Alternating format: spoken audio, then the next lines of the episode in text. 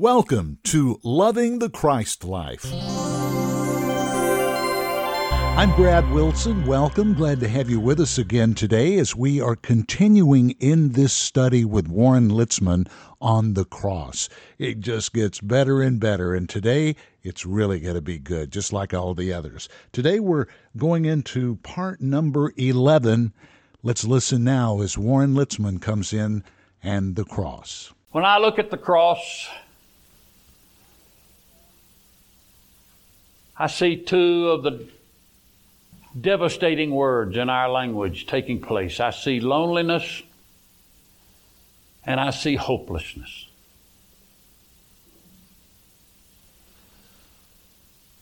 What a lonely place that is for Christ. What a lonely place it is to hang on a tree at Golgotha. Lonely. Something he must do because he consented to do it before time started. But he was all man as well as all God. His mind had to start as a little baby, knew nothing. The babe in Mary's arms was supernatural, and its knowledge came supernaturally, but it started out at zero, just like any other baby. He was like any other human being. And so he had to grow in that knowledge. Well, we knew by the time he reached 12, he had greater knowledge than the chief priest in the temple. So it was a miraculous thing. But he started at zero and, and his knowledge accumulated and grew.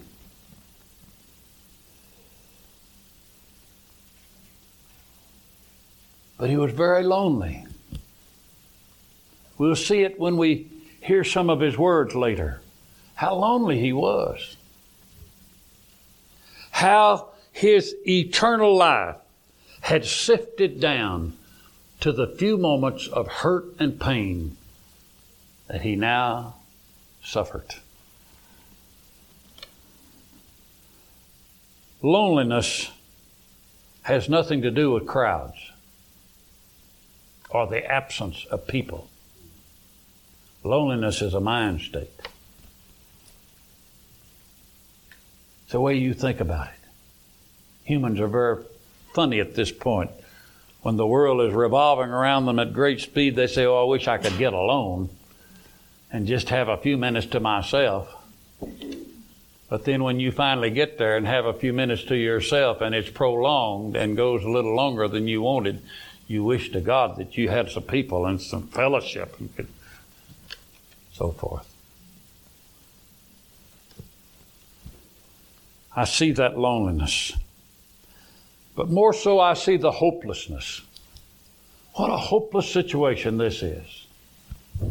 He's put there at the hands of Rome. Their hands, the hands of Romans, have beat his back and nailed him on a cross. Romans did that. But the Jews put him there by a vote. They voted politically to put him there.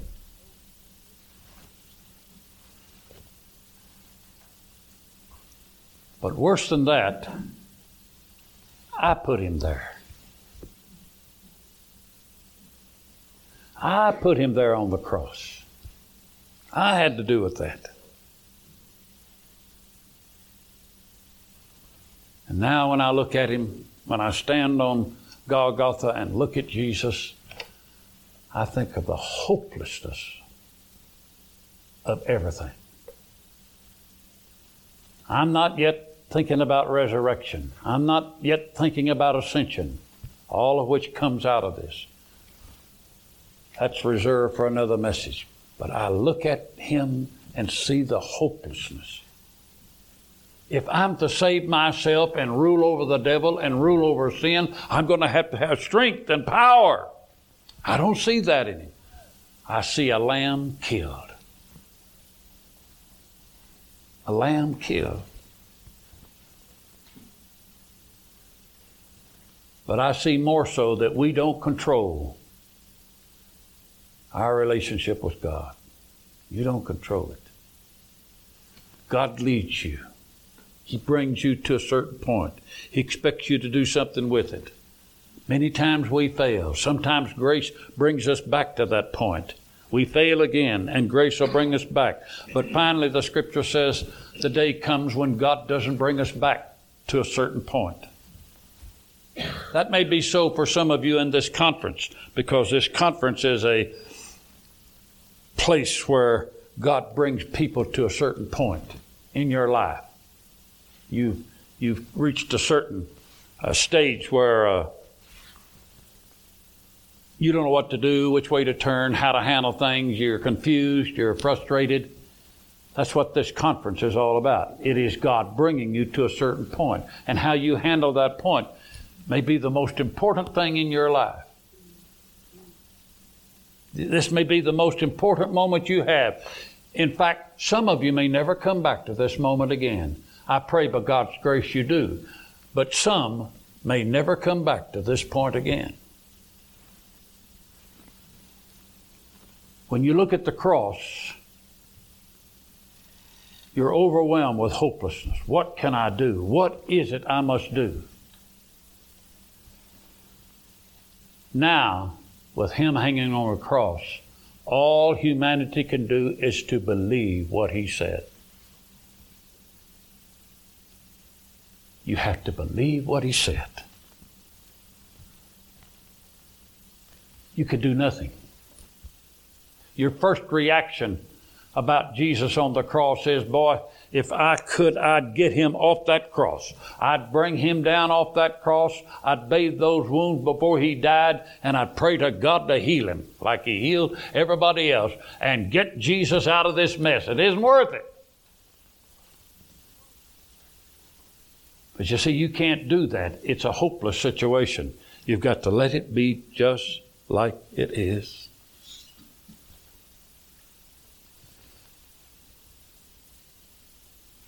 What does this hopeless situation at the cross tell us?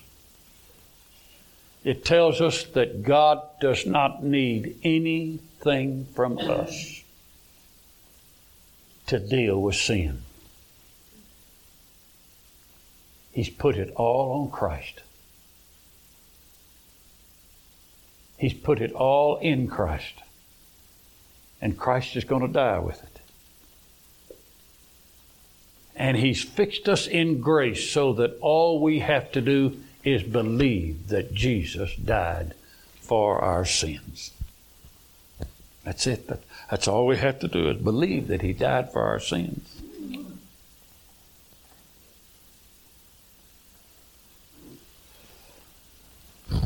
I stand at Golgotha.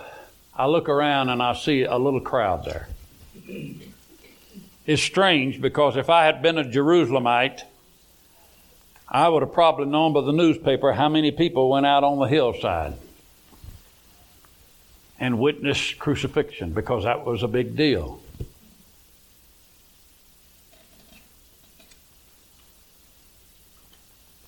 Everybody liked to go see somebody dead or killed. That was their main sport in those days. So we look around today, and sad to say, there's not a big crowd there. I've often wondered why there wasn't a big crowd there. He, he had uh, 5,000 men in one crowd. He preached to the multitudes time and time again, and you would think that there would be enough interest for a big crowd to gather there on Golgotha and see what was going on. There's just a little group there, as far as the scriptures are concerned. Just a little group. Now I turn and I look at that group standing there, and the most predominant person in that group is a little woman named Mary. She's there. Strange as it may seem, she's come to the cross to see her son killed. There must be great heartbreak on the part of Mary.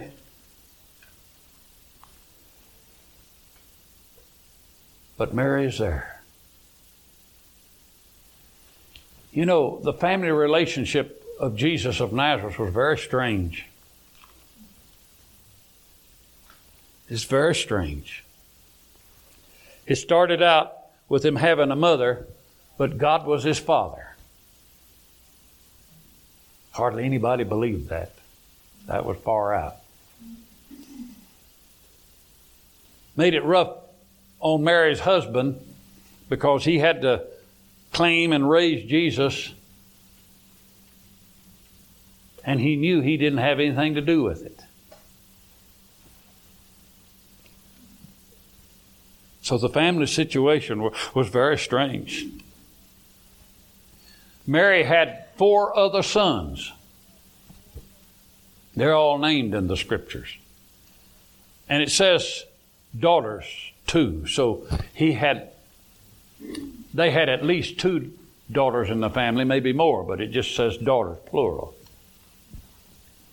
So there were at least six children in the family, but not a one of them was at the cross. In fact, his family didn't like him. In fact, his family tried to get him killed. And when they couldn't do that, they tried to get the government to incarcerate him as a wild man. Isn't that strange? What a family. Some of you having family problems, cheer up.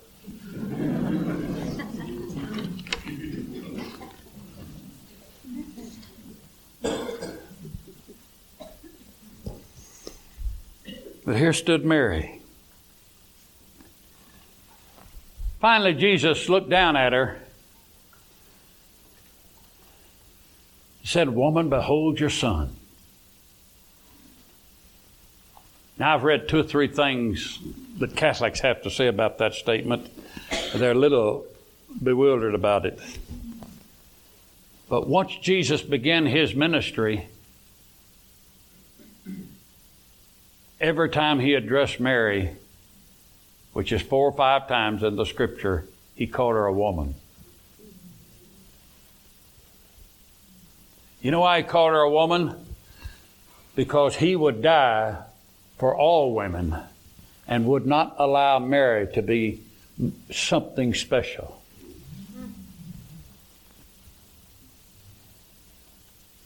That's where Rome kind of got off base because the scriptures to me are very clear on that point about Mary.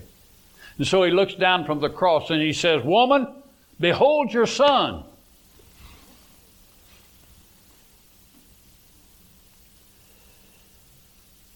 It is the elder son in the family that's responsible for the rest of the family, especially the mother, if the father dies.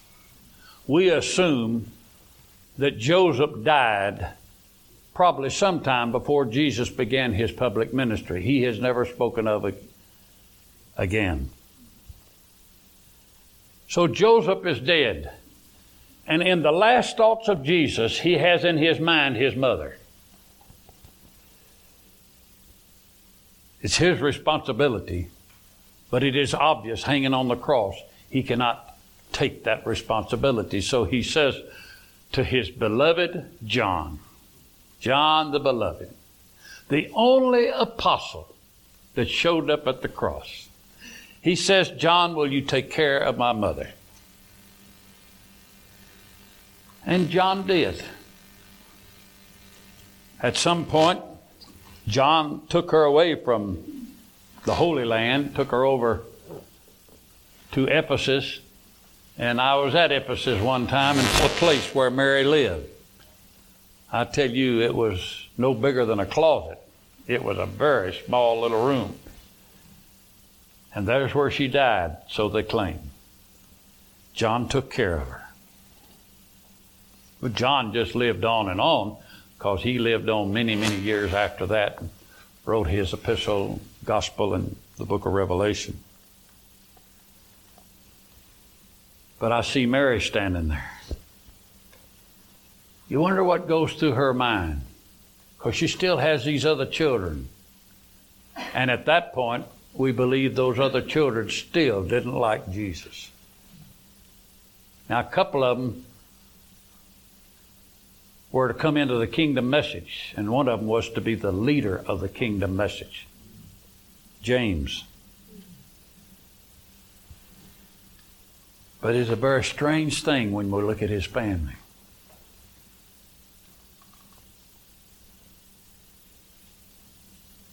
It is a fact that the born again constitute a new family of God. I have seen since I have preached the Christ life more than I ever did before with and I had many family groups and churches. We call our church a church family and so forth. But I have seen a camaraderie and a fellowship among people in the Christ life that beats anything I'd ever known before. Amen. Not that we're not human, but there's something about the fact when you get a large group of people together who have Christ in them, that all of a sudden you form a fellowship with them based on that Christ in them. Still, with the nagging thought, well, they may bite my head off one day, they may get mad at me, they may gossip on me, they may do this or that to me. But I have a relationship with them that's much deeper just because I recognize Christ is in them. Actually, we should do that to everybody. If they don't return that to us, to every Christian, we should see Christ in them. To people in the kingdom message, we should see Christ in them because whether they acknowledge it or not, He's there. That's what happened when the Holy Spirit came. He put Christ in them. And we should recognize that and acknowledge that. So I see John, John the beloved. He's in the group. He was a soft hearted fellow. He wanted always to be near Jesus, and I'm sure no more tears were shed at Calvary than the Apostle John shed. He was that touched and that close to Jesus. There's a few others there, and some of them may be followers, but none of them are notable. Not a one of them would have their name put in the historical record. So as I look around the cross, I'm bewildered. Sure, his mother would be there. Yeah, John the Beloved would be there. But where's Bartimaeus? Where's old Legion, the wild man of Gadara? Where's the woman with the issue of blood? Are they too far away? People traveled that day to get to Jerusalem, pay taxes under any conditions. Where's all his loved ones? Where's Mary and Joseph? Lazarus.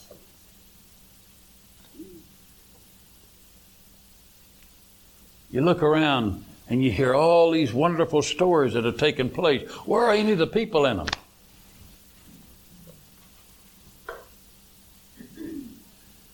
You see, the cross meant only death.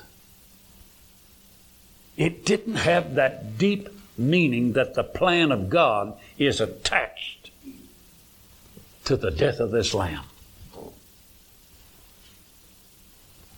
Well, Jesus had tried to talk about it, but nobody would listen.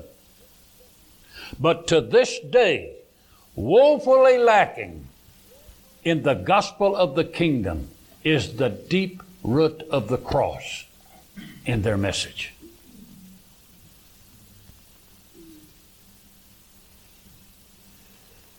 Ah. Did the people really love him? Yep.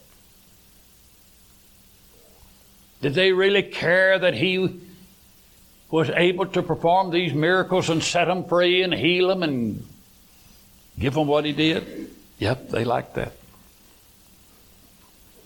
But you know, nothing had been done really in them, inside them.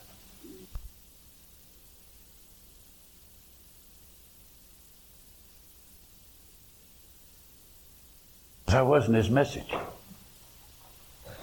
He could not change the prophecies that said you will never have an inner relationship with me until you accept me as Messiah. So there was a limit. He couldn't expect Bartimaeus to be there to love him.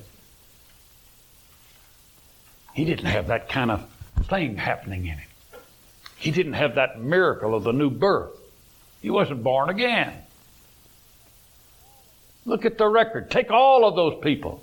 They loved him. They wanted him to do something for them, but they weren't there.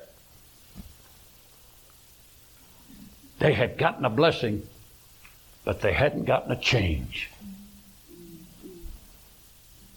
And as I've told you before, that was one of the biggest things that bent me toward this message many, many years ago. It was that in the healing ministry, people would gladly take anything they could get from God, but would not give their lives to it. I will remember a man I prayed for one time who jumped out of a wheelchair and claimed that he was healed, ran all over the place, but you know what? I couldn't get him back to the next service. Nothing happened inside.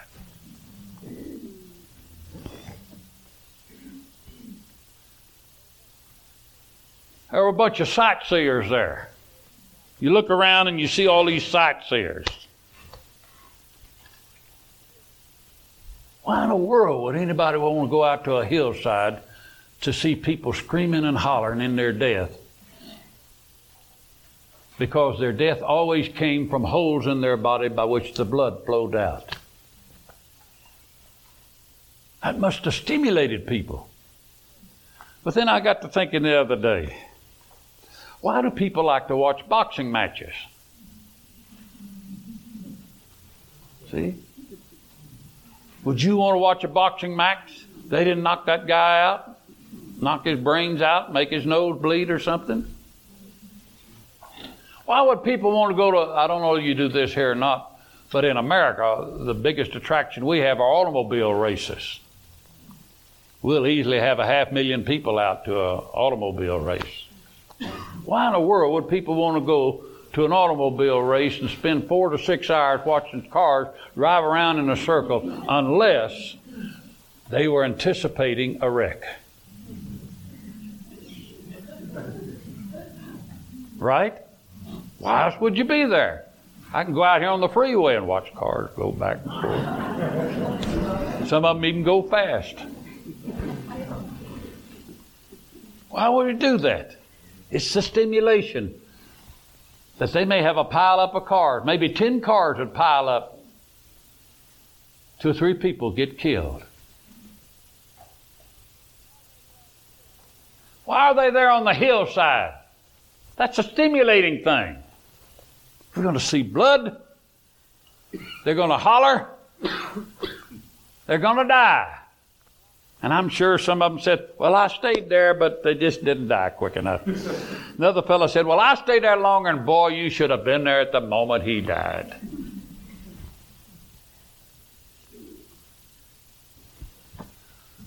Sightseers, these are the folks that come out every time the newspaper says there's going to be a event out on Golgotha. The sightseers. I look around, there's somebody else there.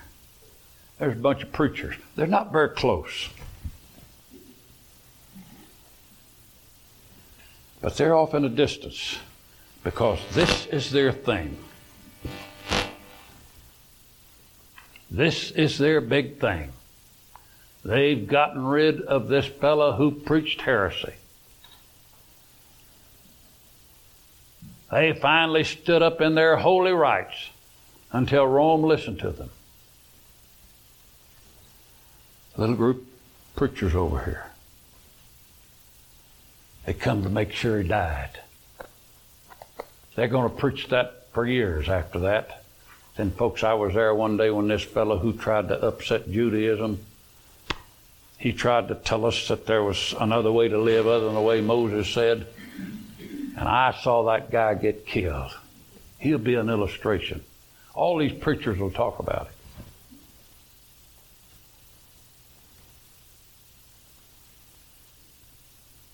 But to finish it up, there's a little handful of soldiers, maybe two or three, don't know.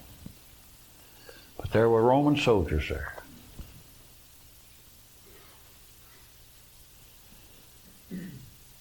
They're different than all the rest of this group. They're the kind of people who, like Pilate, didn't care. We don't care. This is our job. We got a job of killing people, so we get paid for it.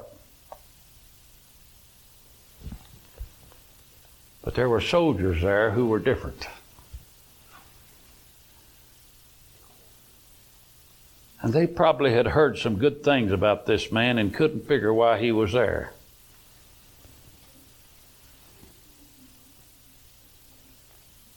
But as I stand at Calvary, I see this little group of people.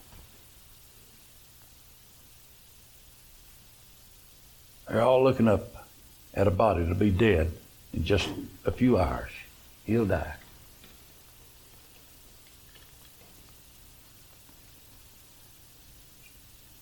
That's what I see. It's time to take our tea break. And when we come back, I'm going to tell you what Jesus saw at Golgotha.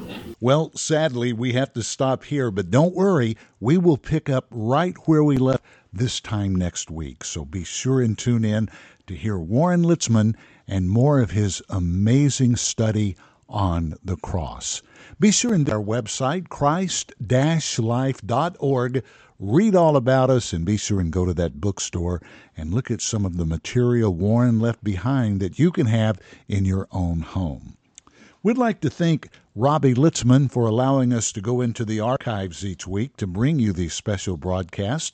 Valerie Hill does our Twitter account. Tammy Lacock does the weekly podcast notes. And this program is produced weekly by Teresa Ferraro from the Christ Life Fellowship. Until next time, I'm Brad Wilson, loving the Christ life.